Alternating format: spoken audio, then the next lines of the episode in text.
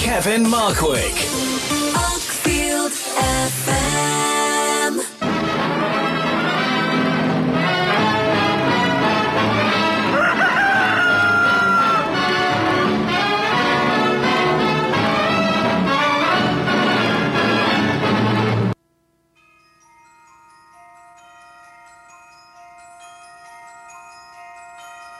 Oh, my stars, I've never been so busy before. It seems Christmas arrives sooner each year.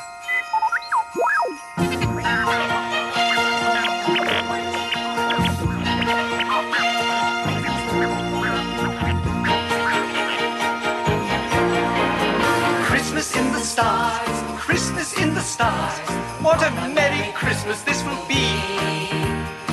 Christmas in the stars, out among the stars, lighting up a Christmas tree. Come on, everyone, and sing.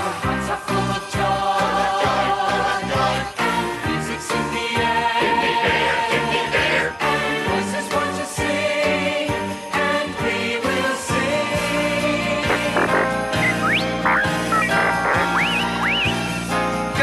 How could you ask a question like that? Of course I'm getting ready for Christmas. It's all right here on my list. I've got mistletoe and holly. I've got peppermints and lollipops and 20 different kinds of chocolate bars. Everyone will be delighted. Even I am quite excited, getting ready for Christmas in the stars. Yes, Artoo, of course it's terrific, but there's more. Everyone will have a cookie. I bought extra for the Wookiee. I just hope that everybody can be here. If they all have marked the date, and if none of them is late, we'll have our greatest of Christmases this year.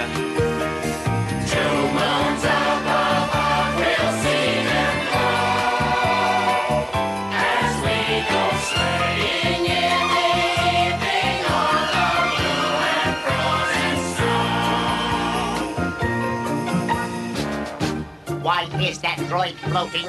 Because he is wearing hunger skates. Take those off, R5D4. You're supposed to build the toys, not play with them. If they're not ready by Christmas, S. Claus will be furious. I agree, Artoo. We had better help them. Oh, perhaps Chewie can help too. Watch out, R5D4.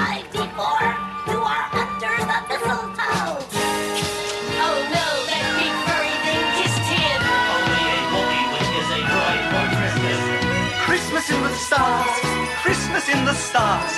What a merry Christmas this will be. Christmas in the stars, out among the stars. What a merry, merry Christmas. A very merry Christmas this will be.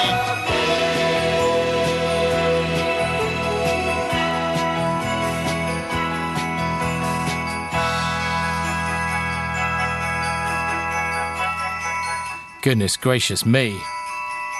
Christmas in the Stars. C3PO and R2D2. That, my silly friend, is the sound of bells.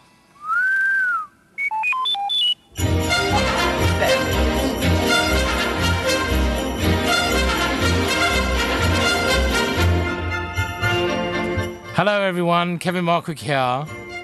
Welcome along to the special Christmas show. And we're going to do Christmas movies and all sorts of things related to Christmas because it's Christmas.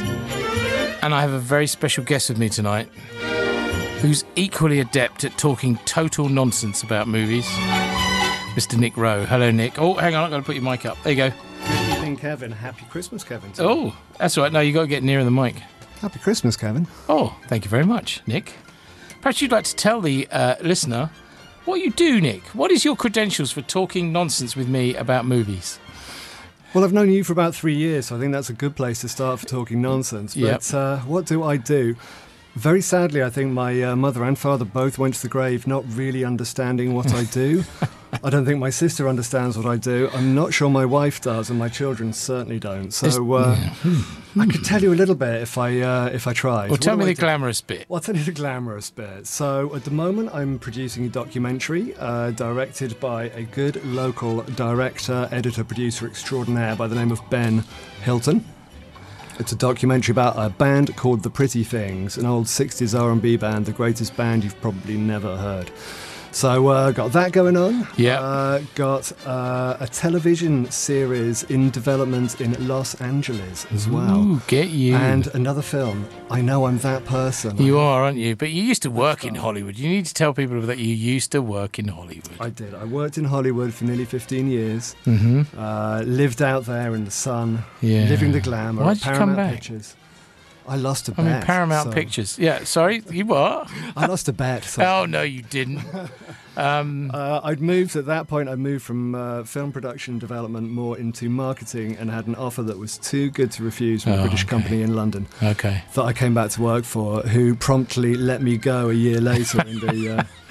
Uh, So basically, banter. you left Paramount, working with Tom Cruise, and yeah, that's uh, there you go. There's the name. I worked for Tom Cruise for uh, just under ten years. on, Wow. uh, any host of uh, his movies from. you must have towered over him.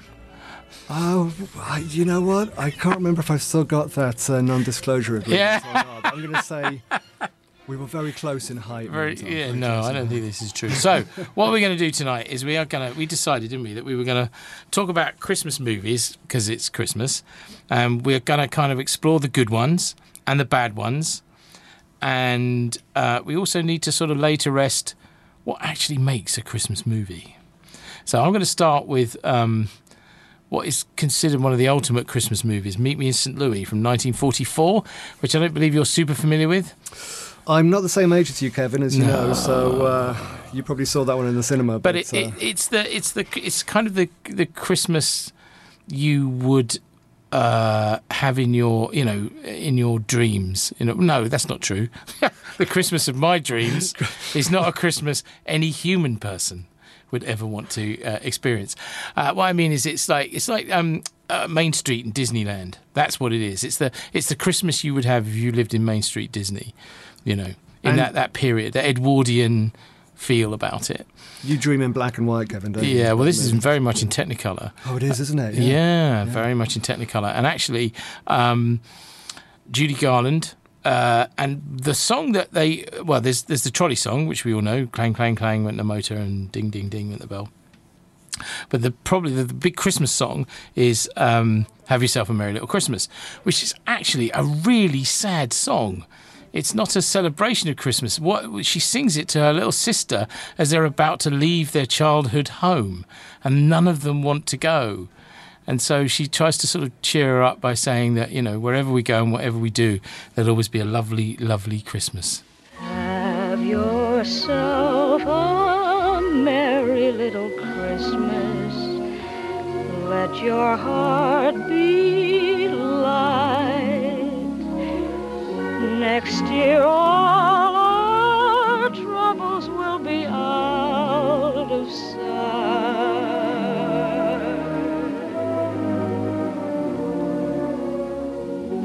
Have yourself a merry little Christmas. Make the Yuletide gay. Next year, all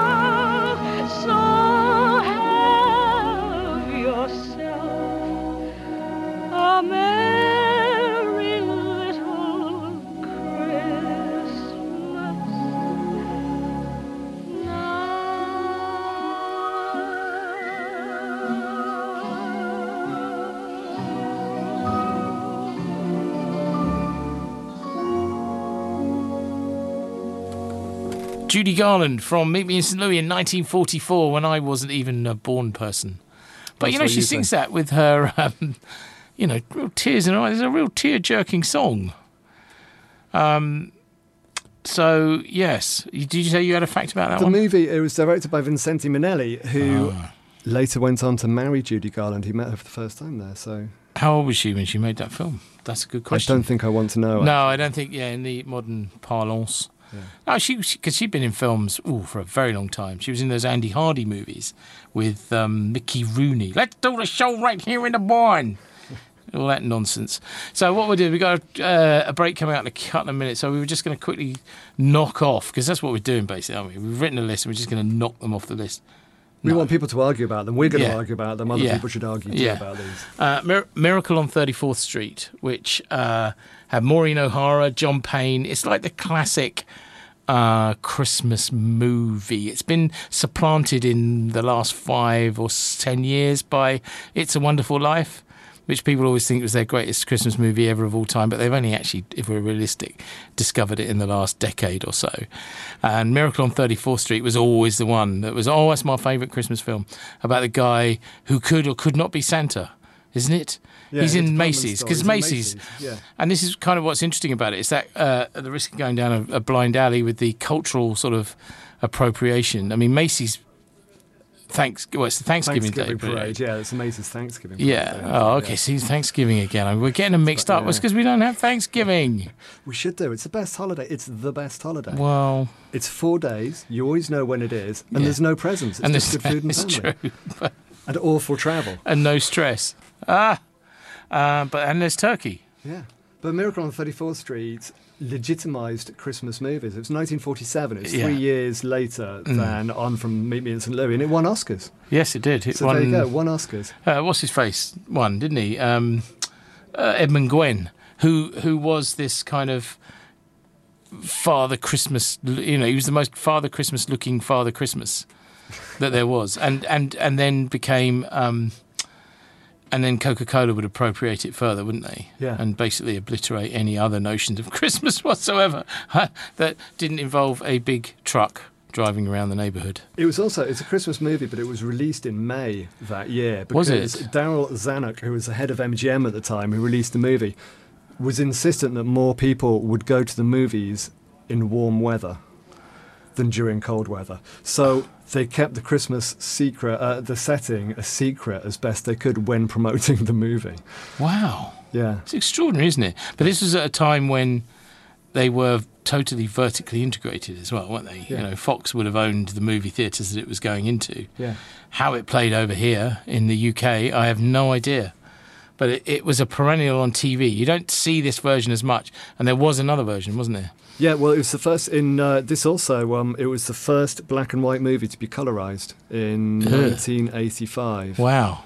It took about four and a half months to just ruin the film, and uh, for the laserdisc market, no doubt. Laser, di- laser discs. Maybe you had a laser disc. Market at that point. Yeah. Did you have a laser I've disc? still got a laserdisc. What's wrong You still got it? No, I haven't anymore. I don't think so. You got an eight track. I never had an eight track. I'm not that old.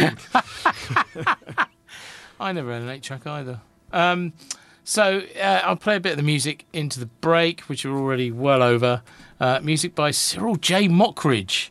That's a name to conjure with. What else did he write? yeah, that's a name I don't know. No, I don't know. Generally, he wrote uh, in Old Chicago, Heaven Can Wait. That was good. The 1943 one. Uh, Oxbow Incident. Will Success Spoil Rock Hunter? That was. Uh, Are you asking me, or is that? Yeah, no, I'm looking at you, saying whether you've heard of any of these films. Donovan's Reef, The Man Who Shot Liberty Valance. That was good. Yeah, that, was a John good. Ford. Okay, that was yeah. yeah. Well, let's have a bit of this and then we'll have a break.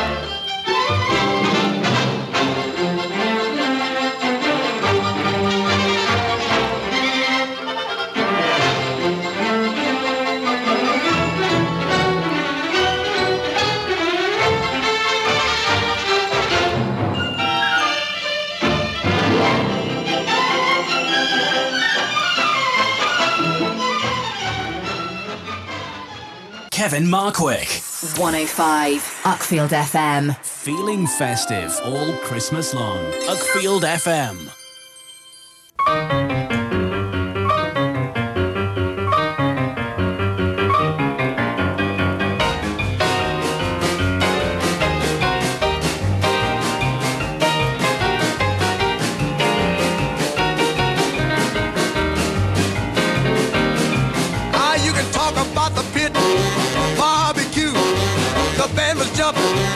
People too. Ah, mess around.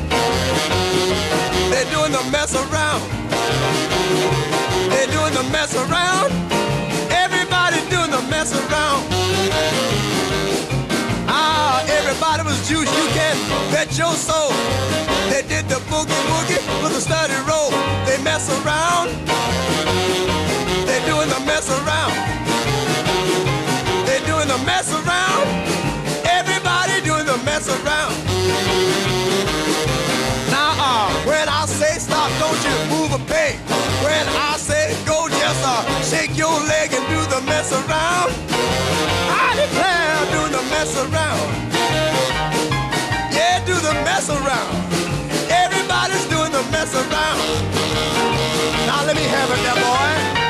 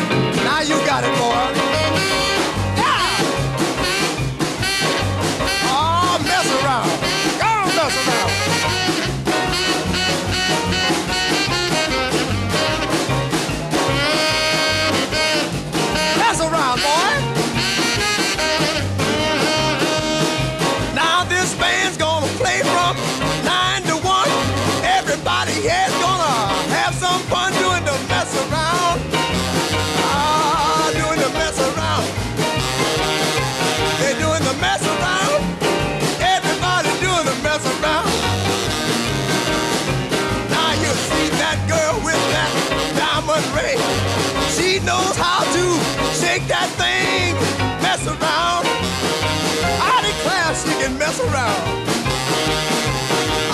Mess around. Everybody do the mess around.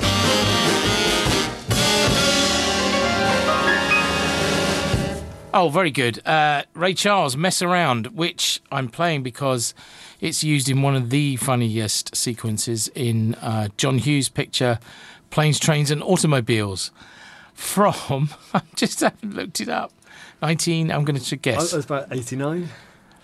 Yeah, I'm going to say 89. That's 88, 89. I was- 88, 89. I was working at United International Pictures at the time. Oh, wow. Who marketed movies for uh, MGM, MGM, Paramount, and Universal. So it was one of their movies there. Yeah. I used to get, I was young and I used to get all the uh, posters. I could take them home. I basically worked for posters.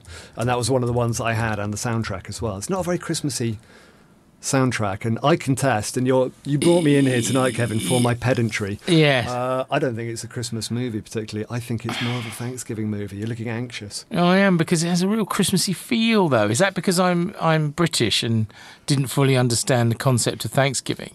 Well, no, we didn't know. We- That doesn't mean anything, does it, to us or to me? To I mean, as a it was about the warm, fuzzy feeling of getting home in time for. In this case, it, I'd completely forgotten it was Thanksgiving and not Christmas. It also it falls over a bit, doesn't it? In this country, it's a very American film: planes, trains, and automobiles. You've already lost me on the planes because I never had to take a plane home anywhere in the UK. No, in the 80s no. Well, that's true. 1987. or the 90s. it says, but I don't think it was released until 88 in the UK. But um, it's nevertheless still a funny film, isn't it? It is. I think it is a funny film, and it was it was directed by John Hughes, Yes. and it was his first properly grown up film because John Hughes was one of my heroes in the 80s and it had that list of the most amazing films from Ferris did you do Ferris Bueller Ferris Bueller. yeah, he did do Ferris Bueller. Yeah. 16 Candles Oh wow. Yeah, uh, Pretty in Pink. Pretty in Pink all of those Uh, did you do Breakfast Club? Yeah. Breakfast Club, which were as important for their soundtracks, I think, as the movies, and they introduced me to a lot of music. I'm sure Pretty in Pink introduced me to the Psychedelic Furs. Almost certainly. Yeah. I can't And think of any other tracks by the psychedelic. Mary Voice. Chain were on there. I mean, all sorts of extraordinary bands that you wouldn't get on Hollywood movie soundtracks. No, and what we actually there was one that was never released in the UK on in the cinema, which we caught up with on Vers on VHS, called Some Kind of Wonderful. Do you remember that one? Yeah, yeah, yeah. And actually, I really loved that film. It had a kind of really sweet. Uh, it was. Uh, see, this is why I write things down. Uh, what's his name? Who was you know was the original Marty McFly and then got sacked. What's his name? I the ginger remember. guy. Yes, you do. Memphis Belle. Uh, Oh, Eric, uh, Eric, Eric, Stoltz. There you go. And Lea Thompson was the sort of high Lea school Thompson, bitch. yeah. And uh, and yeah, it was good. It was good, and it had that really good um, Canadian actor Elias Koteas. No, you've lost me there. I don't Oh remember him. boy, oh boy. Anyway, But John Hughes has uh, he, he's got a Christmas thing definitely. He made amazing movies. well, yeah, Home Alone. Home Alone that he wrote. Uh, he did the remake of Miracle on 34th Street starring Richard Attenborough. Yes. And he also directed or wrote National Lampoon's Christmas Vacation. Yes, which we're going to play something from that now. But one of the hilarious things about it is that, um, which would have been UIP at the time, Yeah. um, didn't know what to do with it in the UK. It's, it's called Vacation. You, you've lost everyone there. National well, they, they, I remember showing it uh, when it and it came out in July, and it was called uh, National Lampoon's Winter Vacation, and there was a really bad edit, literally physically edited into the prints, the 35 mm prints. They they they cut in a title that said National Lampoon's Winter Vacation. Even though it was clearly a Christmas vacation, and it never really rang the bell here. It was only it was another one of those, like a lot of John Hughes actually, was rediscovered or not rediscovered, but but but but gener- apart from the big box office Home Alones, but that actually generated most of their love on VHS. It was sort of the heyday, wasn't it, of the VHS? Definitely. National Yeah. Lampoon is not a sort of a big brand name in this country. No, It's a it never very, was. Very American yeah, thing. Yeah, yeah. But National Lampoon's Vacation is a film people have a fond uh, memory of. Uh, rather, like the, what was the first one? The John Landis one. Um, They had a European vacation. no, no, no. There was had a National Lampoon's Animal House. Oh, Animal House. in fine, 78, okay. 79. That was the first time we over here had heard the phrase National Lampoon. And one of the greatest soundtracks. Yeah, oh, all sorts in there. Everything from uh, the Lulu thing to the other thing. that band, they're in it. The ones, yeah, and that stuff. Uh, John Belushi at his most John Belushi-ness. But yeah, Christmas Vacation is actually, I think, one of the better ones. It also sounds really exciting and exotic. Uh, Christmas Vacation. Yeah. In this country in 1989 when it came out. what were we all doing? I mean, 1989. I waiting to see which James Bond film was going to be on ITV. I can't imagine what was going on in 1989. I was been married a year. In fact, my daughter was, but my first daughter was born in 1989. I was, I was 18. I was probably wearing flares and listening to the Stone Roses. I expect. Yeah, you see all that passed Not me proud by. of that. Not proud. I was up to my arse in nappies and poo. So You were too old for nappies, sure. yeah, well, it was the only way I could leave the house with any any dignity. All right, let's play some uh, this not very good song from Christmas Vacation.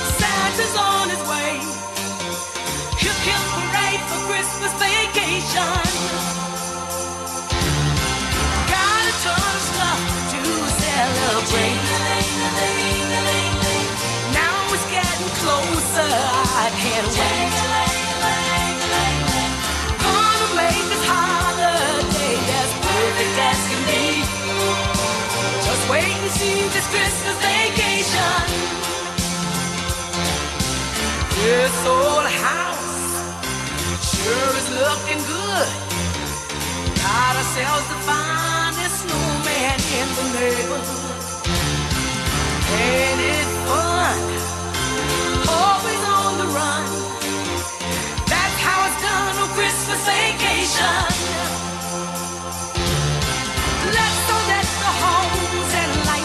There's only so much of this we need, isn't there, really? It doesn't stick out. But I like, you know, the bit where the, my favourite bit is where they bring home the Griswold family Christmas tree. You remember that? And they undo it. just they cut the wire and it all goes. Fook, fook, fook, tuck, tuck, fuck, out. This thing's about eight foot tall and smashes all the windows and all the. and the and when he when he cuts into the turkey, and it all explodes. Oh, I don't know. What happened to what's his name? Chevy He's old now, isn't he? He's, yeah, he's still yeah, he's still with us Yeah. out there somewhere. So going, so John Hughes. Then did he do Scrooge? We were going to do Scrooge next. What was the No, what was the what was the link with this and Scrooge in our in There our in wasn't. our It came out the year before. That's the link. It was. Is that the 88 only link you've got, Yeah. dude? It's Richard Donner. That's going. It's sort of ah, that'll bring us into yeah. Lethal Weapon after the break. Right. Yeah. Okay. Um, yeah, I like Scrooged. I think that is a proper Christmas movie, isn't it? Yeah, Scrooge is another one. I worked on the marketing for that one, and again, it was very. It, it felt very American, but it's it's a proper Christmas movie, and at the time, it was thought of as being quite ahead of its time, and it does actually stand up to another viewing. It's It it's does. quite out there. It's it's quite bizarre.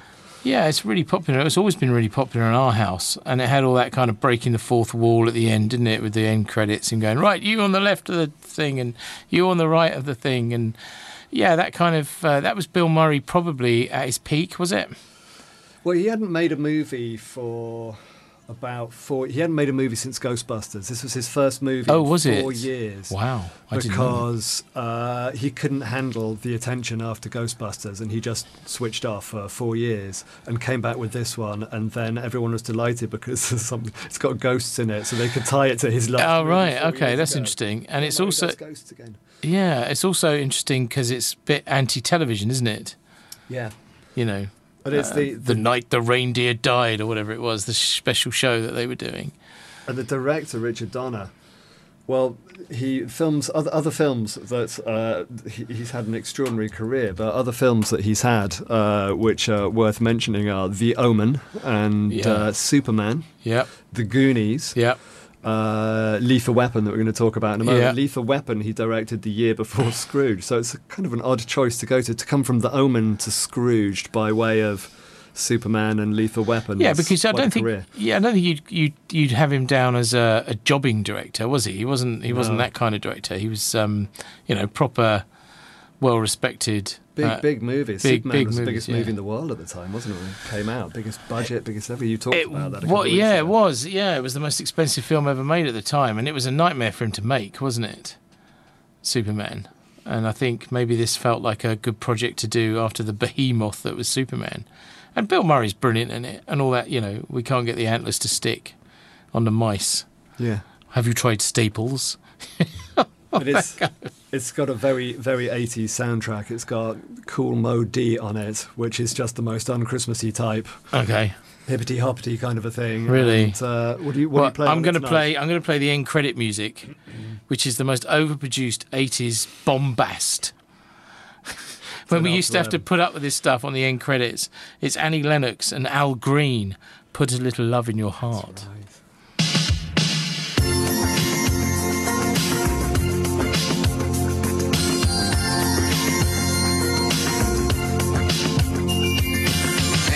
your fellow man, lending a helping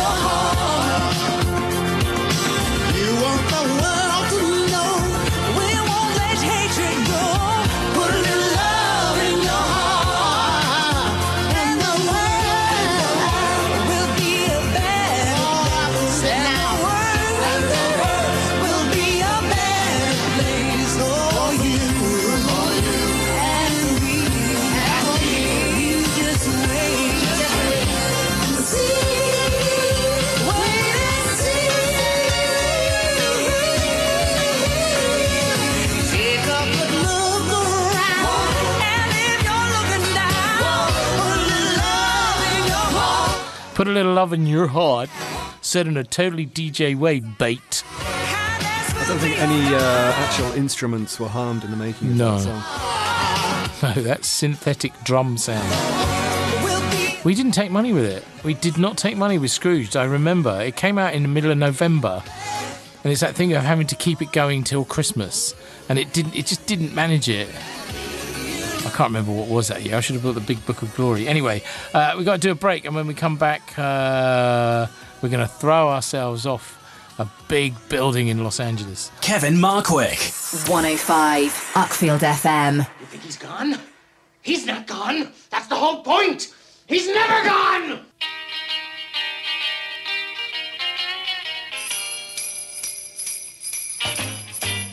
Jingle bell, jingle bell, jingle bell rock. Jingle bells swing and jingle bells ring. Snowing and blowing a bushels of fun. Now the jingle hop has begun. Jingle bell, jingle bell, jingle bell rock. Jingle bells chime in jingle bell time. Dancing and prancing in Jingle Bell Square. In the frosty air, what a bright time. It's the right time to rock the night away. Jingle bell time is a swell time to go gliding in the one horse sleigh. Giddy up, jingle horse, pick up your feet. Jingle around the clock. Mix and mingle in the jingling beat. The jingle bell rock. Jingle bell, jingle bell, jingle bell rock. Jingle bells time in jingle bell time. Dancing and prancing in Jingle Bell Square. In the frosty air. What a bright time, it's the right time to rock the night away.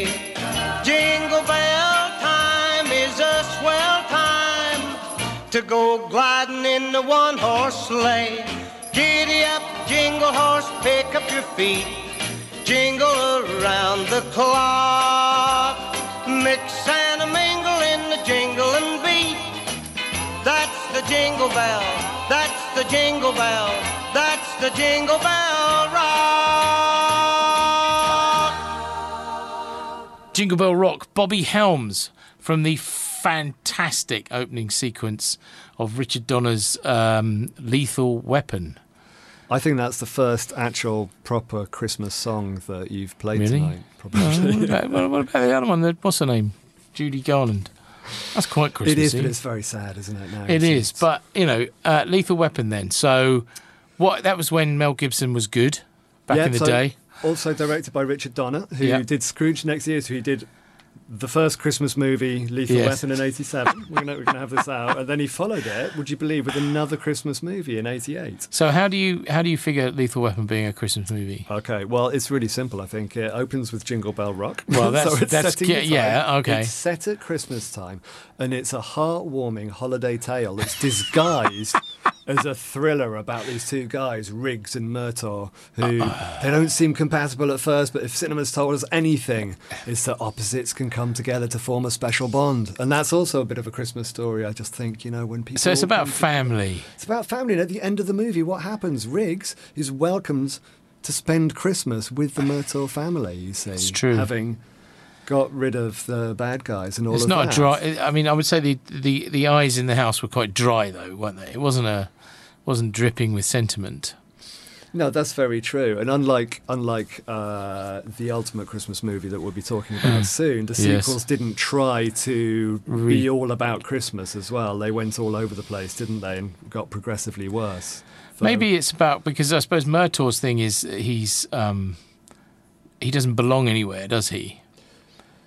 Uh, no, Murtaugh is is Danny Glover. Ah, sorry, Riggs. Yeah. Riggs. Oh, God. is just Riggs. about to uh, doesn't belong. retire He was going to top himself. He's like you. He's stumbling around the studio going, "I'm too old Too old for this stuff. And then Riggs is a crazy guy. yeah, they're from- re- they, yeah, yeah. well, he's the lethal weapon, yeah, yeah. which I always thought they lost sight of in subsequent movies. The fact that you know Riggs was a dangerous character to be around, wasn't he? I guess they couldn't keep that going. His hair just got bigger and fluffier, and The, the second is it Lethal Weapon two, which has the South Africans in it. which Yeah. I spent maybe twenty years of my life, maybe more. At inappropriate times, walking around going diplomatic immunity, which remains my favourite ever. He's uh, been line. decaffeinated, Oh, wasn't it? Was that a line from that? Awful. He's Yeah. been decaffeinated. Oh my goodness. But the first one is one of the great Christmas movies. Maybe an alternative Christmas movie, but definitely it's a great Christmas movie. Okay. Yeah, because you can have thrillers at Christmas. It doesn't have to be all about, you know, is is the man that works in the department store really Santa Claus for real or not? You can have them. Mm, And case in point, uh, Shane Black, whose first film he wrote was Lethal Weapon, Not a bad start. directed Kiss Kiss Kiss Kiss Bang Bang, which we're going to go into. Now, you don't think this is a Christmas movie. That's right. Lethal Weapon, Christmas movie, Kiss Kiss Bang Bang. Yeah, but there's as much That's Christmas in Kiss Kiss Bang Bang as there is in Lethal Weapon, isn't It's- there? She goes the, around in a Santa suit for most of the film. the lovely and talented Michelle Monaghan Yeah. has the misfortune of having to wear a skimpy Santa costume for most of the. I, I, I, I, I, I felt that was fine and part of the story and, and was part of her character. That was fine. But to me, that does not make it a Christmas. And what does it start with? What's the thing it starts with? It starts with Robert Downey Jr. stealing a toy because he can't afford to buy one for his son or whatever it is, or his niece or his nephew at Christmas. Yeah, I'll, I'll grant you that. That is very true. I know it was fun. And Shane Black. watch it again, aren't I? Shane Black. I mean, he's yeah. Shane Black is interesting, isn't he? Because you th- you kind of immediately think this is going to be great, but actually that's not necessarily the case. Well, the poor man, he's got a very cool name, Shane Black. Shane Black. And his first movie that brought attention Lethal to him was Weapon. Lethal Weapon. Yeah, So then Monster Squad. Where'd you go from there? the hell there? was that? I don't even remember that. Uh, Last Boy Scout, which was very popular, I seem to remember at the time. It passed me by, I have to say. It was Bruce Willis, wasn't it? It was Bruce Willis, and it was it had been in development for years and years, and various actors had been in it. It was supposed to be Schwarzenegger, I think, and uh, all sorts of people. It was one of those- this big thing, and it never quite. I don't think we had the blacklist at the time, did we? I don't think it existed at that time. The blacklist is a is a list of scripts that are just too good not to have been produced. I think that's how you would The describe best it. unproduced Uh, the best scripts. unproduced scripts in Hollywood, and this list once a year now it's sort of almost like a, a thing. It goes around uh, to all the agencies and the execs about, and and I think that was one of those scripts. It was like a, a a script so good there was no way this film wasn't ever going to get made. And then he got entangled in The Last Action Hero, which is one of the great Hollywood disasters of all time. That was Schwarzenegger, wasn't it? He was clearly already scrabbling for new ideas, that having was the a name of debacle. the word "last" in uh, in two movies. Just yeah, and Long Kiss Goodnight, which did okay, I think. I didn't That wasn't bad actually. That was a sort of return to form after many years, but it's not memorable. I, I remember enjoying watching it, but I can't remember it now. And Kiss Kiss Kiss Kiss Kiss Kiss Bang Bang. It was his directorial debut in 2005. It was as late as that. So you know where they get the title from. You know what Kiss Kiss Kiss Bang Bang is? What? It's the Japanese name for James Bond. That's if you translate what they call James Bond, he's Mr. Kiss Kiss Bang Bang. I don't think I knew that. Yeah. That's great. and because and and they, they um uh you know Broccoli and everybody was so enamored when they found this out. They actually there's a song on the end of uh, one of them. Which one is it? I think it's ooh, and I'm supposed to be the Bond expert around here. It's on the end of oh, which one is it? Cheney's out there, he'll know. Mr. Kiss Kiss Bang Bang by um uh uh uh oh god, you know Walk on by. What's the name? Nancy, uh, Nancy. uh, No, Nancy? no, oh no. Yeah, Oh, Dusty Warwick, Dion Warwick, Dionne Warwick. Mr. Kiss Kiss Bang Bang. Yeah, and Yeah, uh, no, I, I know that song. That's, yeah, and it's but- on the end of. I don't Ah. think it's on the end of. Because unusual, you know. So yeah, what is it on the end of? Oh, that's really annoyed me. Look, oh, I've got empty carts now. We'll play a bit. Of, uh, who wrote the music for? Uh, the film we're talking about, Kiss Kiss Bang Bang. That was uh, oh Michael Kamen. Doff of the cap to Mr. Kamen. Then, did you know that? No, you No, didn't. didn't. I'm going to play some. Here you go.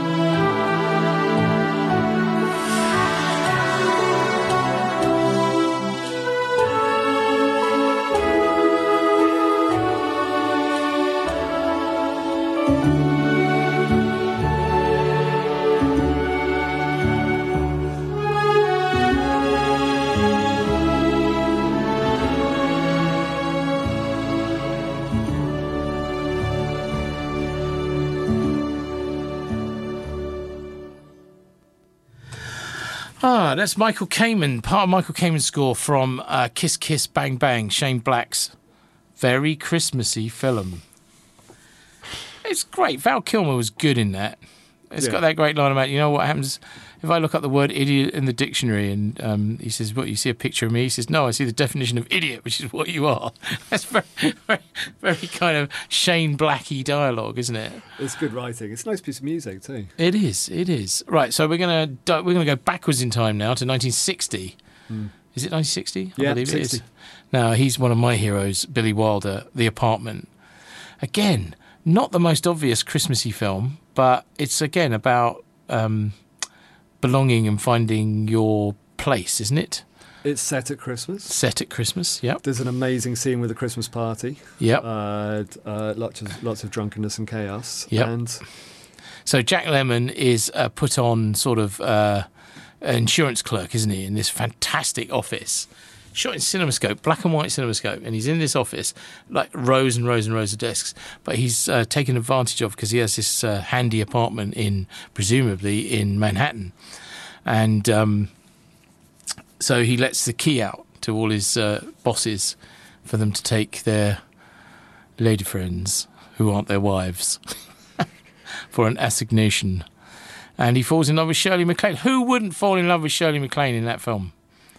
She's so lovely in that film. she's wonderful in that film. It's a heart wrenching film. It's, there's a lot of Yeah, and he, yeah, well, she tries to, you know, end it all, and he saves her. And it's got one of the. We we ran it recently at the cinema, and the trailer has. we ran the original trailer. We cribbed it off the internet and made a DCP out of it. And it has the, the, the in the trailer is the bit about "I love you, Miss Kubelik," and she goes, "Shut up and deal," which is the end of the film. It's the very last line. I know, but you can't put that in the trailer. That's terrible. I don't know. Who wrote the music? Uh, oh, actually, the other thing we were going to say about um, Mr. Kiss Kiss Bang Bang was used on the end of um, Thunderball. Because it was going to be the main. Uh, hang on, I'm looking at the apartment. Unless you got it there, have you? No. Billy White. Who I should know wrote the music. It's really bad. Oh, it does not exist. 1960 American comedy film. Uh, Adolf Deutsch, of course. What else did he do? He did very many things. Uh, oh, crikey, loads. They drive by night. Tugboat Annie sails again. I want to see that. I want to see Tugboat Annie sails again. Uh, on in the Maltese. Falcon, for goodness sake. Okay. I mean, great stuff. Proper old school Hollywood composer. Um, yeah, look at all that. I mean, loads. Soldiers 3, that was good. The Bandwagon. Torch Song. Oh, loads. So let's play uh, some music from the apartment. This is going well, isn't it, Nick?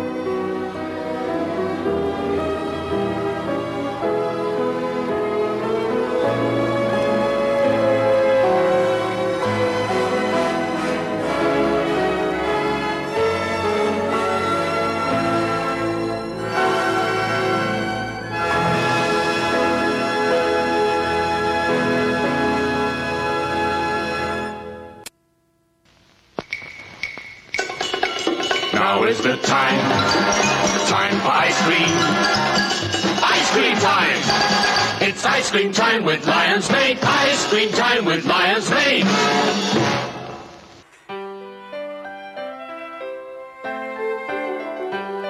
There's magic in the air this evening, magic in the air. The world is at her best, you know, when people love and care. The promise of excitement is one the night will keep. After all, there's only one more sleep till Christmas.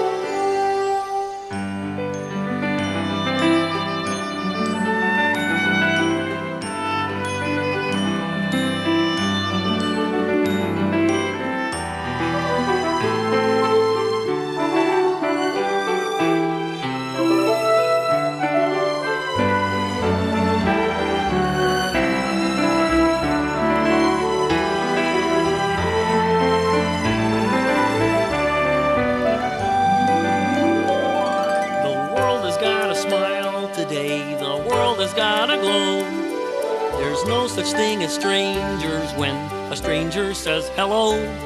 And everyone is family, we're having so much fun. After all, there's only one more sleep till Christmas.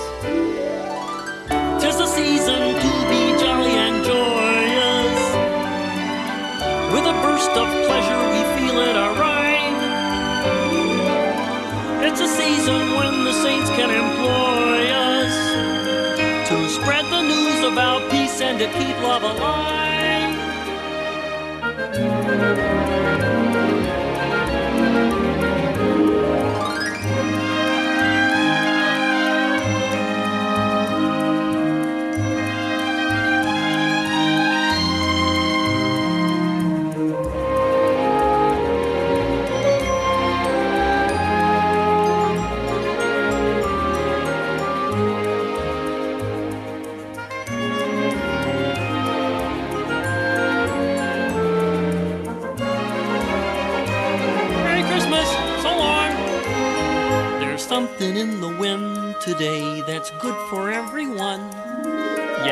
Is in our hearts today. We're shining like the sun.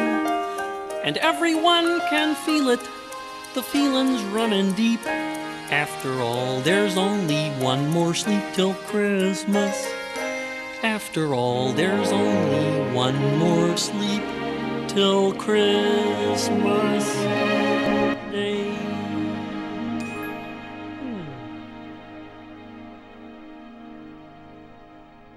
Does that give you a warm, fuzzy glow inside? Well, I think you had tears in your eyes during the apartment, and uh, I had a tear or two uh, in my eyes for that one. Yeah. So, one more sleep till Christmas from the Muppets Christmas Carol. Yeah, and uh, Kermit does sound a little bit strange in that. His voice sounds a little bit off. It was the first Muppet movie made after Jim Henson had died, so I can't remember who was voicing him. Possibly Henson's brother. I can't remember. You know, I never actually noted. Did, uh, you- can you hear that difference? You didn't realise the Muppets. No, they're not real. What are you talking about? Oh my god, you'll be te- no, I can't say that. Um, But uh, it's it, it's a brilliant film and uh, a fantastic story. So Ben, uh, my amazing director on this documentary that we're making together at the moment, uh, made a film. Well, it was five years in the making. He spent a lot of time with uh, one Michael Caine, who which is my generation. Fine, fine documentary. plays second fiddle to Kermit and the gang in uh, in this movie. And during that time, I think he got to know him reasonably well. And he actually, at some at one point, told Mr. Caine, that uh, Muppet Christmas Carol was in fact his favourite Michael Caine film of all time. Not Get Carter. Not no, Get Carter. Not, Not Italian, Italian Job. no. None of the Batman movies. Not none of the Swarm. No. Muppet Christmas Carol. Not Carol. Jaws 3. no, Jaws 4. Jaws 3. Jaws the Revenge. Uh, whatever it was. Yeah. What was he thinking? So, how did Mr. Caine take it? I, think he was possibly slightly underwhelmed by that uh, choice, given the uh, extraordinary repertoire that he had. Uh, Yeah. I mean, it, I, do you know? I mean, my kids watched it endlessly growing up, and I, I, in fact, it, my what I think of when I think of the Muppets Christmas Carol is my frustration with my dear old dad, because he shut down for Christmas. He would shut down Christmas Eve, Christmas Day, and Boxing Day, come hell or high water. And I remember um, we were showing Muppets Christmas Carol, and so I took. I think I had two kids at the time, Harry and Katie, and we went and ran it to ourselves on Christmas Eve afternoon in the cinema.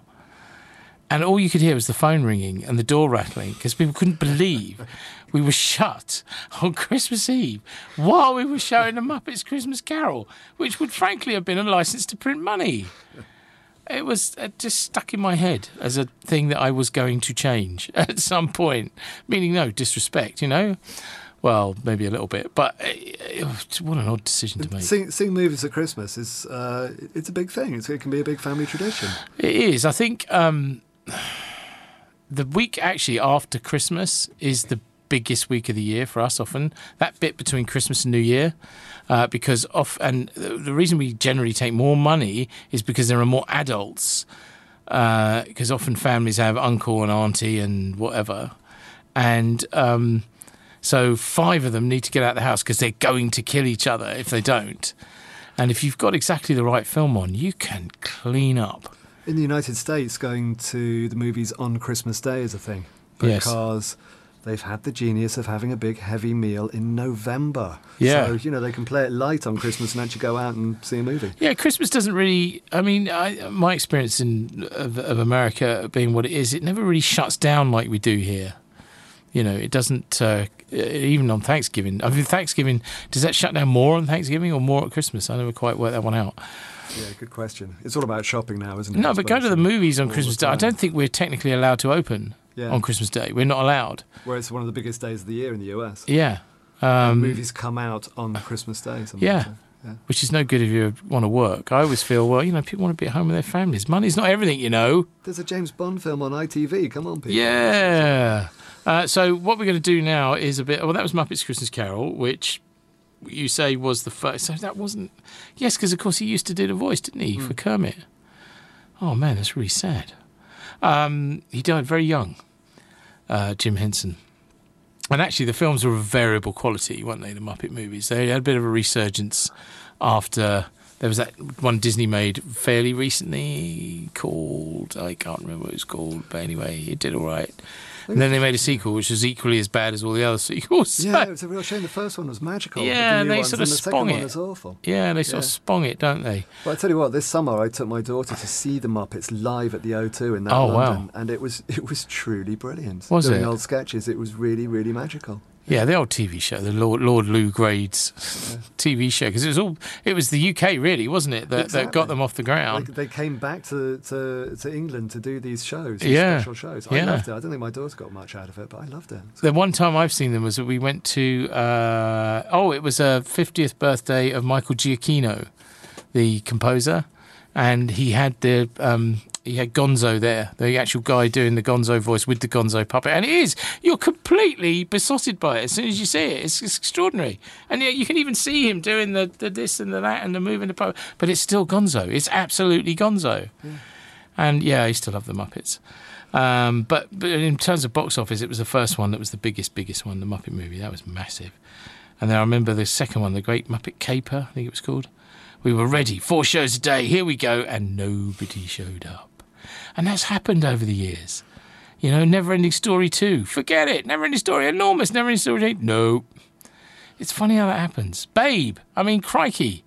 Babe was so huge that when they did the second Babe, we were girding our loins for this massive film that just didn't happen. And that second film is incredible because it is everything that the first film isn't. It's dark. Yeah. It's scary. I remember. I remember seeing it in the cinema and children being taken out crying Oh, I love their that. parents because it was such a dark film. I love that. Which actually brings us on to nicely onto Tim Burton, because one of my first experiences of that kind of reaction to a film was a short film that Tim Burton made called, uh, which he then turned into a feature. Uh, it was one about the dog Frankenweenie. And I think it was his student film or something. Yeah, that's right. Yeah. And uh, it was his uh, graduation film, wasn't it, from film school? And kids were utterly terrified by this film. And um, they came screaming out of the theatre. It was short, it was like 20 minutes. It was live action, it wasn't animated, it was live action. And I remember the first day it happened, I said, No, no, honestly, kids, it'll be fine, it'll be fine. And we talked them into going, all these kids into going back in. And of course, the feature was Return to Oz, which was equally as terrifying. Walter Murch, the only film Walter Murch has ever directed. And, and it had that headless witch in it chasing these kids around, and they, ooh, out, out they all come again. It was uh, extraordinary. I think they, they they don't scare kids enough in films anymore. Walter Murch, one of the greatest editors Absolutely. ever. Sound editor, Clearly editor. was just patiently waiting for his opportunity to scare the crap out of children. all the kids. So Burton brings us on to we're going to sort of do Burton stroke um, Danny Elfman. So Edward Scissorhands. Let's play the music from Edward Scissorhands and then we'll talk about that.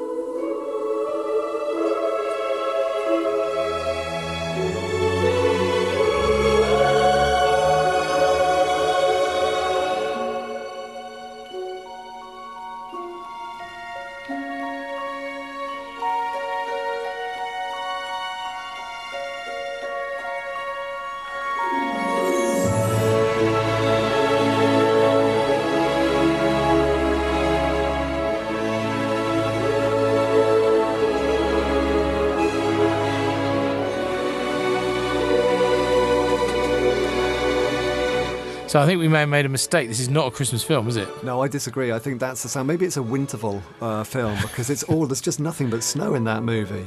Well, it starts beautifully with the snow and the yeah. I think Tim Burton was obsessed by Christmas, and this is the first to me of his Christmas trilogy of films. the second being he made You three- just made up a trilogy Yeah, on the I- spot. I did. I saw it in your eyes. I'm doing that. they went big, didn't they? I, I had a, there was a light Yeah, bulb. it was like, oh my god, I've just made up the Tim Burton Christmas trilogy. Big light bulb going off. That's here. But he made three films back to back: Edward Scissorhands, Yes. Batman Returns, which Okay. is very much Christmas in Gotham City, and also uh, maybe he was obsessed by winter and not Christmas. It's got the Penguin. Danny DeVito is the Penguin. I'm sure that oh, there's an exploding present. That's very much a Christmas movie. And then the third one in '93, the year after, The Nightmare Before Christmas, which he did not He didn't direct that. direct. No. But He- there's a bit of Batman Returns here. Yeah. Yeah, go on. So, uh, so Batman Returns definitely a. Christmas movie. It's again, it's a little bit of a uh, alternative Christmas movie. I think you, there are a lot of action movies out there. You could have a great night watching Lethal Weapon, Batman Returns, and the greatest Christmas film of all time, which we will not mention. Which we won't yet, mention nearly, nearly, nearly. It's coming soon. All right, here's a bit more Danny Elfman.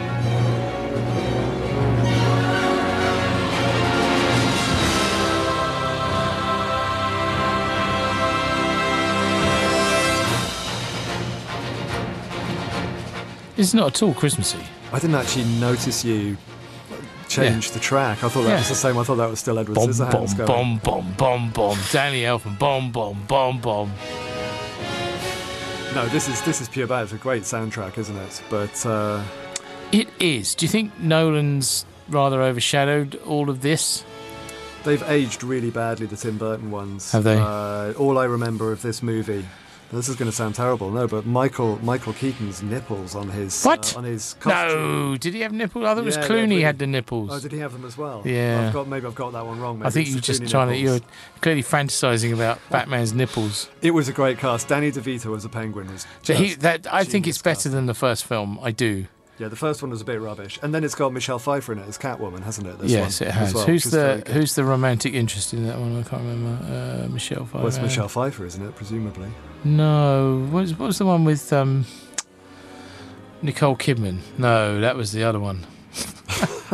There were a lot of Batman movies out there, so. Uh, Oh well, they got bad when that other guy started directing them, didn't he? What's his name? Shoemaker. Schumacher. Joel Schumacher. Oh dear, they were terrible. The one with Arnold Schwarzenegger, and that was awful. That one. A yeah. freeze is coming. See, that's quite Christmassy. Hang That's on, very Batman Returns. convincing. A freeze is coming. I'll keep doing it. Uh, Michelle Pfeiffer. No, you're right. She was the love interest. So Edward Scissorhands, a little bit Christmassy, all that snow and what have you. Batman Returns, definitely a bit more Christmassy. Did it have? Did it have like big giant things? Didn't it in it that were Christmassy and yeah, scary? The- I think the Penguin gave a gift to Gotham City or similar, which blew up, which was Did- a Christmas. So it's very much a Christmas theme around it in the background. Am I imagining it, or did some of the penguins have Santa hats? Or right, is that is, is that is that a fanciful memory? No, that's more kind of Aardman, isn't it? There aren't it a is lot of Burton. Penguin movies out. There should be more movies with penguins Then I think that's. Uh, That's the greatest one. Wrong Trousers is the greatest penguin Well, movie of all that's time. That's very true. That's very but true. But it's not at all Christmassy, I don't think. But his third movie of the Christmas The trilogy. Christmas trilogy that, that Mr. Nick Roe has just invented. Well, it's called The Nightmare Before Christmas. So, yeah, so uh, what else is it? You know, it was uh, Ti- uh, Tim Burton. It's an idea he came up with in 1982 at Disney, and he was working with them at the time. Then he went off and started making amazing, amazing movies, and then he eventually came back to see that they still owned the rights to it, and uh, the film got made in 90. Came out in 1993. It's a bit of a perennial now, isn't it? They they keep resurrecting it, they keep reissuing it. Yeah, I've never seen it. So tell me about the film, Kevin. What's your I've favourite never part seen of it? it. I've never bloody seen it. Do you like the bit when? Oh. It's the stop motion animation is beautiful No. I know what it is. at. I showed it. I was a projectionist.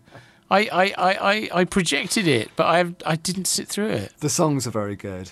It's never quite as good as I expect it to be. It's Well, mm, Jack it's Skellington lives in uh, he lives in Halloween Town, and they. Well, do not Christmas, it's Halloween. And they do horrible things if you see the movie. To Oh, right, okay. the Christmas Town, and they go and steal Christmas. You see from. Uh, I think you know he realises this is ultimately a bad thing. Someone will It's put not me like- right on this, but uh, I think that's the general story.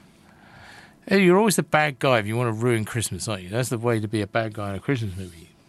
Yeah, which can be fun. I mean, Bad Santa is about someone ruining Christmas. Do you know, a I was funny movie. trying to find a clip I could use from Bad Santa and I couldn't find one. There are no clips No, that you it's, can use. it's still hilarious. It's very rude, but it's very, very funny. And then a terrible sequel, Bad Santa 2. Awful. Yeah, that was awful. But I mean, I have to make an admission quite a long way into the show now that I'm, I'm not a big fan of Christmas movies. How rubbish is that? All right, let's have some music from Nightmare Before Christmas. Uh, it was stop motion, wasn't it? Yes. And um, that's where I think I get, I because you know Ray Harryhausen's stop motion for me. You know, I want I want a six-armed Buddha Well, the film was fighting di- a dinosaur. The film was Sorry, no. directed by Henry Selick, I think it was. Right. He directed Coraline, which is another of those terrifying films. Well, that still... yes, that whole studio, and I can't think what it, which what the studio is called that makes all of those films. Yeah, see, I've done it to you. I've done to you what my own brain does to me. They're actually really good. Kubo and the Two Strings, and uh, I mean, just remarkable stuff. All right, well, let's have a bit of music from Nightmare Before Christmas, then we'll decide what to do next. Probably going to have a drink, I should think. Ah. It's coming. It's definitely coming. Did I press the right button? No. There you go.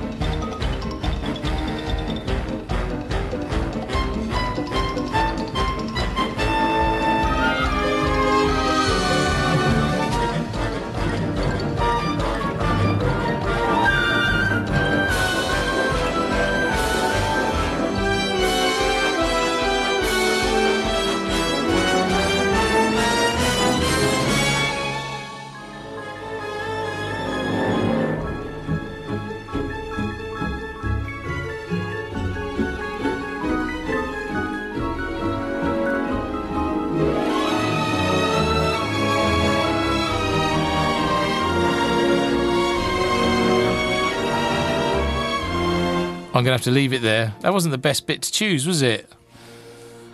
because we're already running very late for the break. So I'll do a break, and when we come back, the Christmas film you all love and I absolutely hate. Ladies and gentlemen, did you know that Suncrush, your favorite orange drink, is in the cinema now? It's in a lovely container you can see through, so you know when it's time to buy some more. Ha ha! Suncrush is on sale now. Kevin Markwick.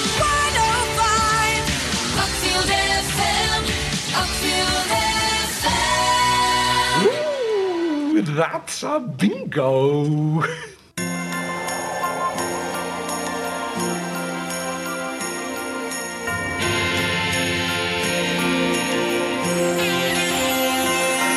I feel it in my fingers. I feel it in my toes. Christmas is all around me, and so the feeling grows. It's written in the wind. It's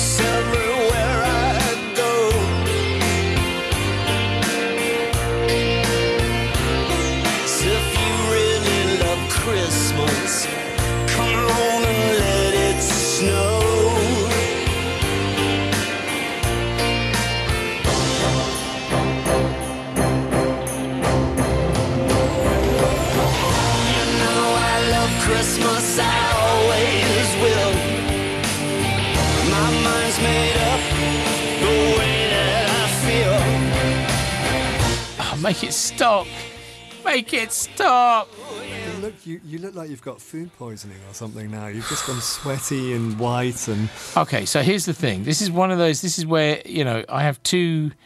This is where my life as a film fan is a bit schizophrenic because on the one hand, I can't complain as a cinema owner about the vast and vast they were sums of money that that film took, and so there's a part of my brain that fully understands why that film was so successful because, and there's lots of different reasons. One of them being that, uh, and sometimes frustratingly, when people go to the pictures, they like to know they're going to like it. Like it needs to be like pre, it needs to be a done deal that they're going to like this film.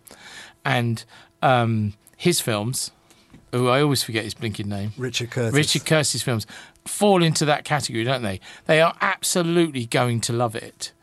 Unless they're, the I don't know, unless they're a Guardian critic or something. They're a- Notting Hill. yeah, Notting Hill, um, Four Weddings. Uh, although he didn't direct that one, did he? Bridget Jones. Yeah. And it's this kind of version. It's this upper. It's not even upper middle class, is it? What is it? It's like it's a version of Britain that doesn't. Does it exist? It's our equivalent of Disneyland, I think, basically. I mean, no, it doesn't exist. Everything's perfect. It's uh, it, it's completely absurd. Smug, smuggy, smuggy town. It's like look at my wonderful life that I live in. And he actually introduced uh, that terrible film he made, uh, The Boat That Rocks. He came and introduced it to us exhibitors, sitting arms folded, going, "Well, this is not going to be a hit, is it? Is it, Richard? Hmm? Not going to be able to pay pay for a holiday on this one." Um, and you know, he talked about his love of music and how you know in the dorm room at school, this is how he. And I'm going. Did your your experience of life is not most people's experience of life, is it? Not that that should set him. You know, I shouldn't be so hard on him, but to present this as a normal way of living in in, in Britain is just kind of pukifying. I think. Uh, Love, Love actually is, is absurd, but it's one of those films I can't, I, I can't take my eyes off it when it's on. Well, stop and think about it for a minute. No, uh, someone once described it to me, and I, I know this. Whoever's listening out there is going, but I love that film. I love Love Actually. It's my favourite film. Um, and you're just an elitist twit for talking like this. But okay, just somebody actually once described it to me as uh, like drinking a hot chocolate with 27 sugars in it, which is actually quite a good way to describe it. But just think about the plots in that film. There's the stalky guy, yeah. Then uh, somebody pointed out on Twitter actually the other day, three of the plots in that film uh, are about much older men having affairs with their much younger employees. Deeply troubling. Yeah. It really is. It really is, yeah. It's not. It's like pretty. It kind of falls in the Pretty Woman category, doesn't it? If you stop and think about Pretty Woman, it's pretty distasteful. I would suggest. Um, but it's my favourite. I love it. It's easy watching, isn't it? I'm, I'm enjoying this though because this is the equivalent with you of uh, p- poking a uh, wasp's nest, isn't it? But as a cinema owner, I go, give me more of those. Well, they did, didn't they? Because you know, three years later, you had The Holiday with Cameron Diaz Ugh. and Jude Law. People love that film. Accidentally renting each it. other's houses and They falling in, not accidentally renting and falling in love, and uh, it, it was, it was a, a sort of a pale uh, Yes. version of love. Actually, even It paler, was. even whiter. But you know, Love Actually is in our top 10 highest grossing films of all time. So I can believe it. who the hell am I to be so. St- I have real, I kind of, a real, it's, it's, well, it's- the Mamma Mia thing. It's like, I'd rather bang my head on the desk with a hammer than watch Mamma Mia. But how could I, comp- how, how, how can I complain when it makes me so much money? and how, how can I be sniff? Because actually, one of the things is it's great that people love to go to the cinema. That's the other thing about it. And how can I decry that? It, it really does set up this terrible, terrible tension in me. I don't understand. You smile sweetly and you say, "Not for me, but uh, enjoy yourself." I know. I on, should- tell us, tell us about a film that you like. A film that Chris- I, a, Christmas film that uh, I, you know. I can't think of one. What have we got? Gremlins? Did we going to do that one? Yeah, go Quite on. like that one. I can't say I like it that much. A Christmas film I like. oh, Black Christmas. Okay, go on. That's really about horrible, isn't it? Which is a serial killer movie about a bunch of uh, students, uh, really quite well off looking students, you have to say, don't they? I don't know what kind of sorority they're in, but Margot Kidder and uh, Olivia Hussey. And they're all look very well to do, but there's a serial killer living in the loft and he picks them off one by one, and it's scary as hell. Had they all grown up and had their lives, they probably would have made uh, Love Actually or a similar film. Possibly. But they were about 35 at the time, I think. Oh, okay. Yeah, they were way too old, like they used to be in those movies. I remember the poster, I wish I still had it, that'd be worth a fortune, was the woman in the rocking chair with all of the um, polythene round her. She's been suffocated by the killer. And uh, I think, and, and, and the, the line on the poster was, "If this doesn't mesh, doesn't make your flesh creep, it's on too tight." That's terrible. That's how you sell a Christmas movie. I'm amazed there aren't more Christmas horror films. Actually, there've been two or three, but not. Yeah, you got a lots. Krampus. I never saw that. Yeah. That was a horror movie. There was Yeah. another one. Um, yeah, there was a. f- There's been a few. Yeah, I mean, Santa Claus is someone who comes into your house at night. It should be terrifying. It should be absolutely terrifying. We were watching the. Um, uh, it was on the TV, the Santa Claus, and this sort of pukifying bit where the little girl wakes up and goes, "Oh, yeah," and he kisses her on the top of the head and leaves it. Come on, if your kids woke up, they were asleep on the sofa at night, and they saw a man in a big red suit, they, they'd scream their heads off, I wouldn't they? hope so. Yeah. Yeah. Yeah. I know I that's not the point. I know that's not the point. But what I mean is there should be more horror. There should be more horror capable. You know, more more horror movies. Yeah, that's it. That's the next thing we're doing. Nick, we're writing the ultimate Christmas horror movie. Well, Gremlins is sort of a light Yeah, I horror guess film, is, isn't yeah. it? In a way. I never Uh, quite understood the rules of Gremlins though. Uh, no, don't let them drink water. Yeah, don't feed them after midnight, And uh, and never make a- sequel, yeah, never make a sequel. which they did. They Yeah. ignored the third rule. Yeah. Uh, but the music was good. It was old Fancy Pants, one of our favourites. Um, uh, you know, uh, Jerry Goldsmith. Jerry Goldsmith. We It's like got- Jerry Goldsmith on the It's show. got. It was written by Chris Columbus. Yes, who went name- on to do Harry Potter. Well, his name comes comes up a lot at Christmas because he directed Home Alone. He produced Jingle All the Way. Not a good film. No, that was a terrible In film. Anyway. No.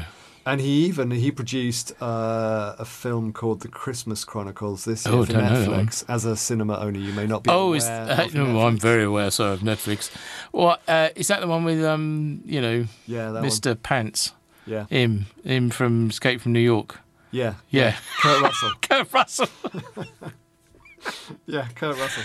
Oh, Uh, I haven't seen it. Yeah, so uh, no, I haven't seen that. So well. Chris Columbus, yeah, I mean, yeah, so that, that's what he's doing because obviously he did the first two Harry Potters, Yeah. which are sort of Christmassy, aren't they? I mean, they they kind of fall in that category of their Christmas movies because that's in my mind because that's when they were released at Christmas.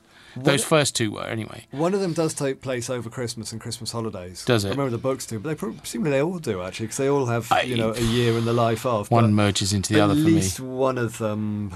I thought, you know, those Chris, Christmas elements Well, those. Chris Columbus ones were like, I thought, like watching a freight train go past on a, on a level crossing, clanking past your eyes at an incredibly slow rate for about two and a half hours. Hey, they, for me, they only picked up when uh, Alfonso Cuarón directed the third one, didn't he? The Prisoner of Azkaban. That was much more, you know, snappy and got on with it. But yeah, and he did Mrs. Doubtfire, which is a massive hit for us. Yeah. That was him, wasn't it? So, he, so Christmas movies, yeah. Uh, Harry Potter, you sort of think of it as a Christmas movie because it played at Christmas. Played at Christmas, yeah. Likewise, The Lord of the Rings. Lord of the Rings, thank you. And this is what distributors have done to us over the years: is they've kind of set up this Pavlovian expectation that we're going to get a big franchise film at Christmas. Mm. And this is actually the first year for a while we've not had one. I mean, we've got Mary Poppins. Mary Poppins count as a franchise film? Kind of, sort Ask- of, ask not. again another 30 years. Yeah, I think it will. I think I don't. The, the, the way it's looking, the amount of money this film is going to take, I wouldn't be surprised if we didn't have to wait another forty-five years for a Mary Poppins movie. But it's a, you know, again, it's great, great Christmassy stuff. We should uh, do okay. Gremlins. What can we say? It's set at Christmas. Yeah. Yeah. It was kind of fun, wasn't it? It was really fun. 1984, Joe Dante. Who Yeah, Joe Dante, Joe Dante, uh, yeah. horror films, and yeah, it was it was very much set at Christmas. Christmas sweaters come into it big time, don't they? I think. Do they? we Uh, had all sorts of trouble with it. We had two cinemas at the time a cinema in Ashford and a cinema in Uckfield. And UIP would only give us one print. And we had to decide where we wanted to show it Uckfield or Ashford. How mean was that? so I did thi- not work for them at the time. At that point, Yeah. didn't start till '86. Okay, don't be very clear. Okay, let's listen to uh, the theme from Gremlins.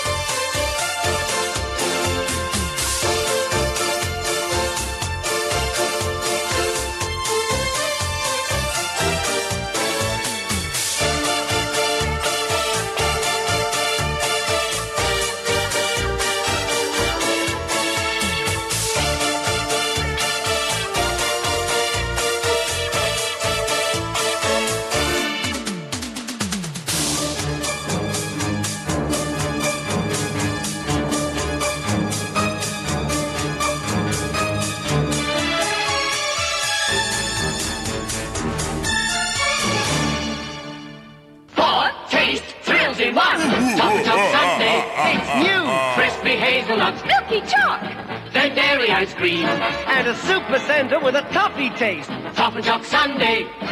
On sale now. Oh, the weather outside is frightful, but the fire is so delightful. And since we've no place to go, let it snow, let it snow, let it snow. It doesn't show signs of stopping, and I brought some corn for popping. The lights are turned way down low. Let it snow, let it snow, let it snow. When we finally kiss goodnight, how I hate going out in the storm. But if you really hold me tight, all the way home I'll be warm. The fire is slowly dying, and my dear, we're still goodbying. But as long as you love me so, let it snow, let it snow, let it snow. When we finally kiss goodnight, how I hate going out in the storm.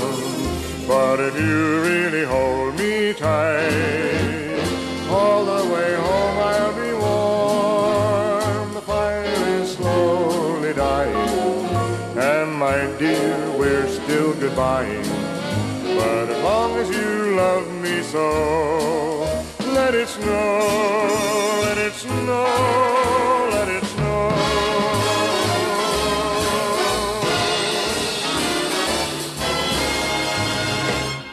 Hello, Kevin Markwick here. It's Uckfield FM on a Monday night. Uh, we're talking here with Nick. Hello, Nick. Hello. About Christmas movies. We're sort of talking about Christmas movies. We're talking nonsense and then occasionally playing some records that have a sort of a Christmassy thing. So if you want to get in touch with the show, please do. At Kevin Markwick on Twitter is probably the best way now. Uh, let us know uh, what you think is the best Christmas movie. Don't say Love Actually. no, you can say Love Actually. Each to their own. You can, absolutely. You can call me an idiot and say, call yourself a film fan. What's the matter with you? Uh, there is a Facebook page, The Kevin Markwick Show, uh, and I believe you can also email the studio. Although in six years, I don't believe anyone has ever done that on my show. Uh, studio at uckfieldfm.co.uk. Uh, there's even actually. Uh, a webcam you can go to. I don't know if you can see Nick on the webcam because he's facing it. You can just see the back of my head. That's terrifying. You didn't tell me there's webcam. I'm not sure if I would So, Let It Snow from Die Hard, which in the last few years has become a real, it's been a real, um, you know, subject for debate. Is Die Hard a Christmas movie? Nick. Well, I'm going to dive right in and say it's not a Christmas movie, it's the Christmas movie. That's fight and talk. Okay, where do we start? So, Die Hard, 1988, directed by John McTiernan. Yeah. Uh, the year now is 31 AHD. That's 31 years after Die Hard came out. Uh, those of us who are fans refer to it uh, the year of our Lord John McClane, who was uh, Bruce Willis's uh, uh, character. He um, it was a movie that turned him into an action star. Uh, he played against Alan Rickman in his first movie role. Uh, last year in 2017, Empire Movie Magazine listed Die Hard. Well, have a guess, Kevin, and it's 110 Yes. greatest movies of all time. Greatest movies of all time, not Christmas movies. Greatest movies of all time. 110. Where did Die Hard come on that list? Right. Well, I would have to say, given you know, ignoring, you know, uh, Ingmar Bergman, Antonioni, you know, Stanley Kubrick, Billy Wilder, seventy fifth. Number 20, Kevin. What? Okay, 20th, okay. Why? Uh, and in uh, a few years before that, in 2010, same magazine. I uh, do not have shares in them and I don't actually read it. But uh, in 2010, well, it's useful for my argument. Yes. Uh, Die Hard was voted the greatest Christmas film of all time. Now, what's been buzzing around the internet the last couple of days is that uh, chap Stephen Follows, who's a brilliant analyst of movies, has been analysing to the nth degree why Die Hard is the Christmas movie. What does he find? Well, first of all, the word Christmas The word Christmas appears 18 times in the script, which is more than the words explode, which appears four times, die five times, and hard right. 11 times. Okay. Which is interesting, isn't it? Die only appears five times and hard 11. Shoot appears 12 times, kill 13, blood 13, but it does have far fewer references, sadly, than gun, which has 73, terrorist, which has 51. And suddenly, All right, so they're 45. mentioned more than the word Christmas. Yeah, exactly. But Okay. uh, it's definitely a Christmas movie. Uh, Bruce Willis's character, John McClane, is getting home to meet his estranged wife. Yes. Uh, on Christmas Eve. And that's when the movie starts. It's got a Christmas setting. Uh, there are cues in the score, which features sleigh bells. Uh, it's got. Uh, he hops into a limousine with the driver Argyle, who plays a big role, and Christmas in Hollis is playing in the background by Run DMC. Which we just tried to find, but we couldn't find it. To play that. No, I did. Uckfield FM clear, oddly doesn't have Christmas in Hollis by Run DMC in its immediately available library. And that song, Let It Snow, Let It Snow, Let It Snow by uh, Vaughan Monroe plays at the end credits before Yes. it goes charging into Beethoven's Ninth Symphony just Ah, to give it yes, a bit Beethoven's of bombast. Ninth, Of course. Oh, yeah, he Uh, also used it in Die Hard 2, I believe. Uh, yeah, it's, it's it's a recurring it's a recurring uh, Oh, is it? musical theme I think in there. Yeah. No, but Um, the second one was Christmassy, but the, they- weren't after that, were they?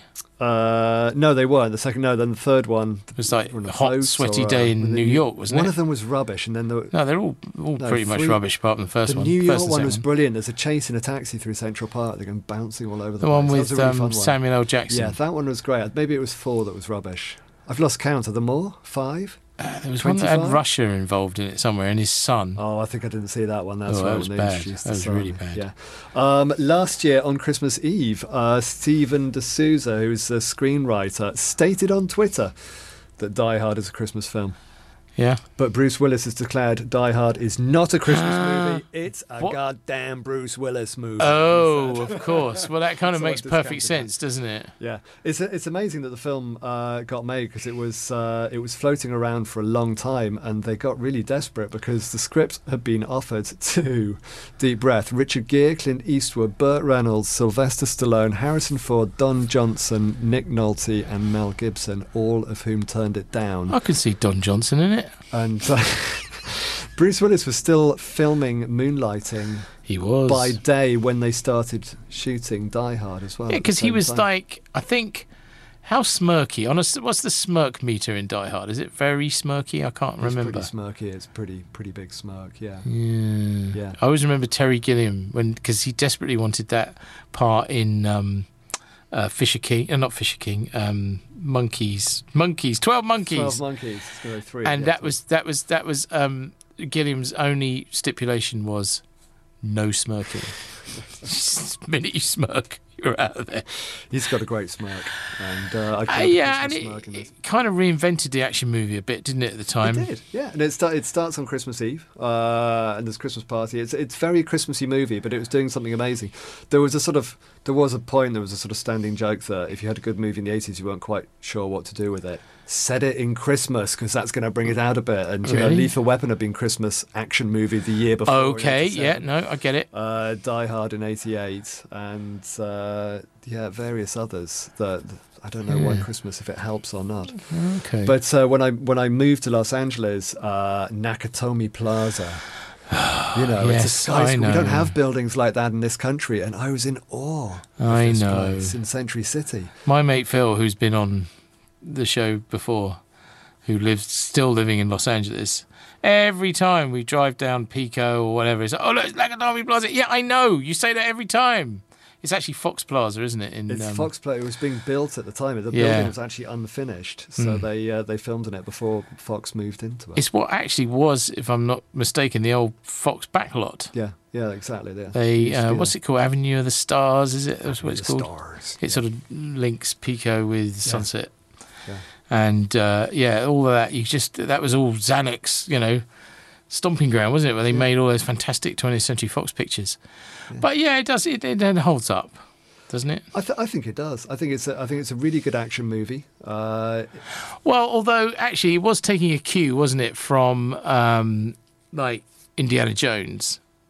In he was the hero, but he hurt. I mean, at the time we were saying Die Hard is good because he really looks like he's in pain and he might not survive this, and that was kind of slightly, you know, Indiana Jonesy, isn't it? You know, you always felt that Indy was in in agony all the time from all his bumps and bruises. He he doesn't. You, get the sense that he really doesn't want to be there, and those Yeah. aren't his people, and that was No. very much an Indy thing as well. Yes. Yeah. But what was it? Was I think you messaged me last? Was it in the message you sent me last night about this idea of him being Messiah-like? as he, I as he mean- runs across broken glass. I thought that was phenomenal. and you it's said, "No." hilarious. The idea that John McClane is is is Jesus. that, was, that was a very. I, I, I did like that a lot. Yeah, That was no, that good, is kind of funny. You weren't. Uh, you, you weren't going with that, were you? No, I wasn't.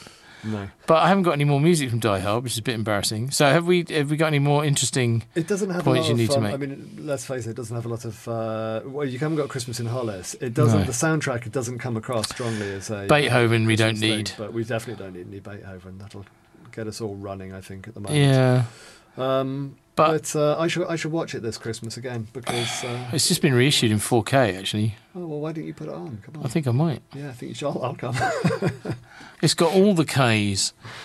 All right, then. Well, uh, so I, I, so we, we, we agree then that Die Hard is the not is not just a Christmas movie.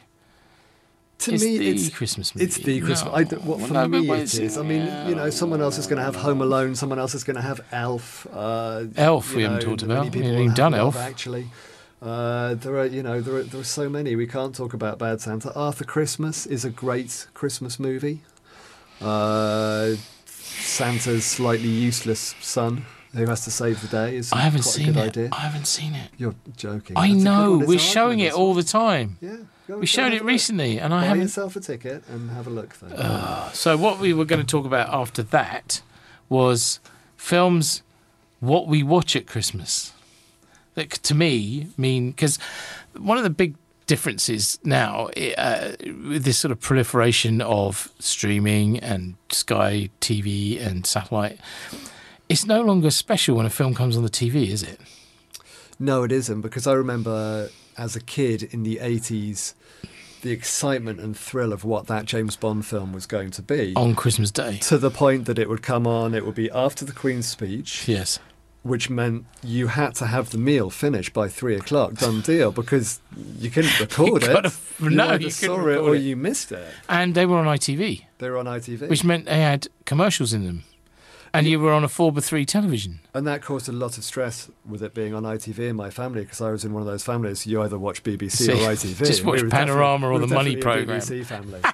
well, you make a choice with the FA Cup final. Yeah, You well, you did, didn't you? So Blimey, you had to decide. that's how it was. And I have to say, this year actually, I did pop into uh, WH Smith's on the Yes. high street. Um, other newsagents are available, but Yes. I did go in there because I wanted to pick up the weighty tome that is the Radio Times at Christmas. And I wanted to know, actually, first of all, if they'd even changed the name now, and it wasn't even called Radio Times No, it's anymore. still and it was called the Radio Streaming Times. or something like that. But I would sit down and I would very carefully go through all of the films that I needed to watch, and I would circle the times, and I would have literally a timetable of all Yeah. the films I was going to watch, and I was so excited.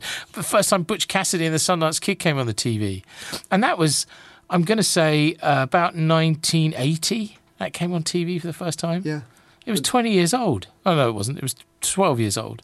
It was old anyway. I mean, it was you know well past its its shelf life. There was a real thrill of films which I wouldn't have been able to see at a cinema, and was I going to be allowed to stay up late enough to watch them? That's the big difference. Is that we you know now we can own them for next to no money or stream them, and they're available to us all the time. It's what I've talked about on the show before, like the soundtrack albums, why they were so important to me as a kid, because it was the only way you could have of owning the film, and then eventually it would come on the TV.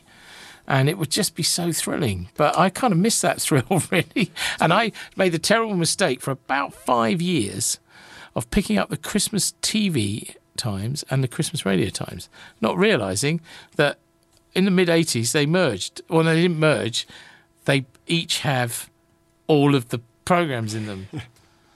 You thought it'd be different in the TV times, be something better on. No, but for years you no, because the Radio Times only had the BBC and TV Times. Of course it did. That's right. Of course it did. You had to buy them both. You had to buy them both. So for years, I was still buying the Christmas TV Times and the Christmas Radio Times without realising it was both had the same information in them. Idiot. Life was so complicated. You look back on that and think there was a magazine for the BBC for Yes. its two channels, Yep. and then there was a magazine for ITV Yep. for its one channel. And the thing about the Christmas one was it had the big bit in the middle with all the holidays in it, Yeah. which kind of felt dis- I always felt like a weird dissonance. We're freezing our nuts off, and there's all pictures of ladies and hammocks and things. I suppose to give Christmas telly its credit, it has been the the movie premieres have been replaced by things like the Doctor Who special. Though this year it's Yeah. a New Year's Day thing, so Mhm. even that's moved. And of course, the other thing about it is for ITV, you don't want to put your big film on Christmas Day, do you? Not anymore. It's not No. worth spending the money on. No, because there's nobody spending any money Christmas Day. Yeah. So, and they don't show films, do they now in the Well, they've got so Christmas? so the thing that I was looking for to see if there was anything original on. There's a half-hour animated. I don't want to call it a movie, but um, the Julia Donaldson books, the Gruffalo, and all of that. The- The, folks who did those uh, in the last few years have got a new one this year, Right. Called Zog, which is a you know big hit in our house. Right. So we'll watch it, but we're not going to watch it live. We don't have No. to watch it when it goes No. out. That's, That's, the big difference.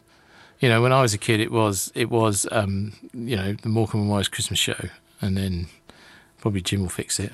Yeah, and I Whatever. think I, I did read a moan recently about uh, how the BBC is just showing a lot of repeats this Christmas of things which it thinks people want to see. So now you show an old Morecambe and Wise, or you show an old show. I don't mind seeing old and Costs them next to nothing. Well, No. why spend the money to put out something new when there are going to be a limited number of people? Yeah, watching they're going to watch. So here is this was always Christmas in our house was um, this one. Here you go. You'll recognise it instantly.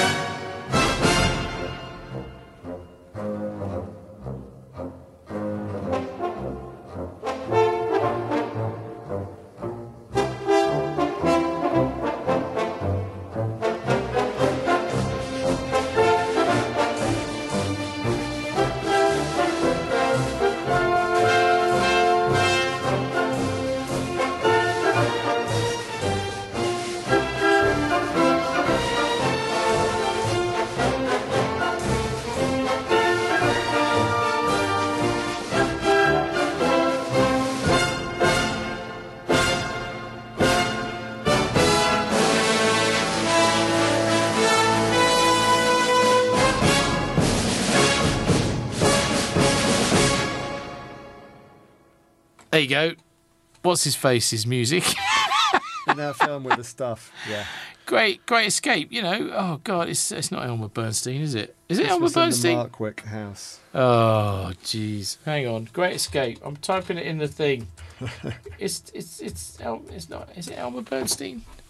I should know this. I I, I pretend that I know about films.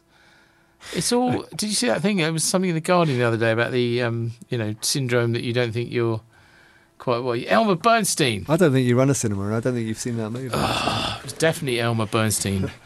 I was lucky enough to see that in the cinema a lot of times, but it was always on the telly at Christmas. Yeah. and uh, that's one of those one of those on the telly at Christmas films. So how long we got? Uh, we, oh, we got to do a break, and when we come back, it might get a bit weird, or it might not. Get with it, young man, get in the swing. Only ice cream is that cool zing. So make the evening a regular ball. Get the refreshment that's got it all. Cool, man, like ice cream. Get yours now. Okay, so actually we've talked way too much. A warm welcome to you all. Hope you'll thoroughly enjoy our programme. Well, we hope you have thoroughly enjoyed our program because we've run completely out of time. So, what we're going to do, what we want to talk about, because we went into the show with uh, Christmas in the Stars, and we're going to go out with What Do You Buy a Wookiee for Christmas when he already owns a comb? What is this album? I'd never heard of this before, if I'm honest. What is it? Tell me. So this album uh, came out in 1980 on an album uh, on a, a from a company called RSO. It's uh, predominantly featuring Anthony Anthony Daniels, C3PO. And the idea was to release an album like this every year until the uh, unfortunately the uh, RSO went bust. They used to uh, they put a lot of money into a movie version of uh, um, Oh, Sergeant Saturday- Pepper. Sergeant Pepper, Pepper's- and Can't Stop the Music, Yes, which is another flop of theirs. and suffered a lawsuit for two hundred million dollars from the Bee Gees, who they used to Yeah, manage as well. So they were they, they didn't do well. But Alan this Carr, is a um, Yeah. this shows you what happens pre-internet because it didn't turn up until I was an adult. No. it was hidden. Well, like the, the, the, the TV special, I didn't know about the TV special until YouTube showed it to me, the famous one. Yes, this I strongly encourage everyone to look up the Christmas in the Stars album online because it's it's it's jaw-droppingly terrible. Terrible. It's it's it's odd. So this is where we're going to leave you. Christmas and Star Wars. What more do you want? There's no Um, there's no movie this year, so we're No, there's there. no Star Wars movie this year, so that's what I'm going to leave you with. So we've got about a minute. Um, thank you, Nick. It's been fantastic. Thank you for having coming me. in. No, no, we should do this more often, as they say. So um, that's me as well for 13 or 12, as it turned out. Traumatic weeks for you all. Um, I'll be back at some point. But uh, thank you for listening. I love you all. And um, don't forget to download the podcast and recommend it to everybody. And I'll leave you with uh, what do you buy a Wookiee for Christmas when he already owns a comb? All right. Night night.